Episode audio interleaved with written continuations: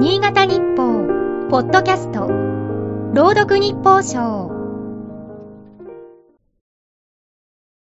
9月30日。米びつの舌出し。この世の怖いものとしてこんな言葉が本件に伝わるという。台所で米を蓄えておく入れ物の底が見え始める。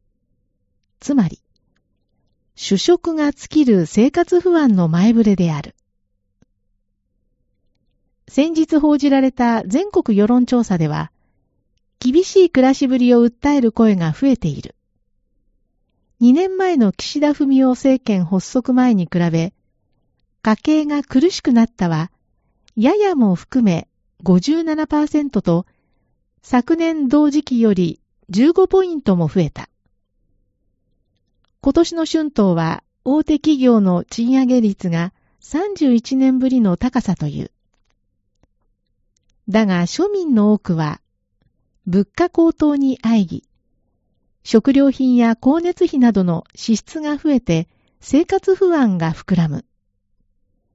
岸田首相は物価高対策などを柱とする経済対策を打ち出す構えだが、例によって財源をどう確保するかが課題となる。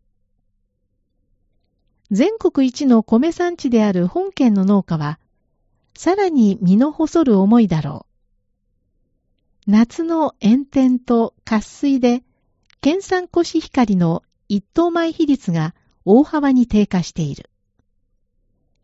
27日現在、わずか1.6%にとどまる。過去最低となる可能性が高まった。三等米の借渡金を増額する動きもあるが、農家の収入が心配だ。ただ等級と食味は別物。味で勝負の県産米の底力を示したい。いつも月夜に米の飯という。毎晩明るい月の下でご飯が食べられる。不自由のない満足な暮らしを意味する慣用句だ。10日や白米が贅沢だった昔を思う。きらびやかな暮らしでなくても、気楽な日々を過ごせるのならありがたい。昨日は中秋の名月だった。暮らしの心配は尽きないが、せめて新米を楽しむ幸せを噛み締められれば。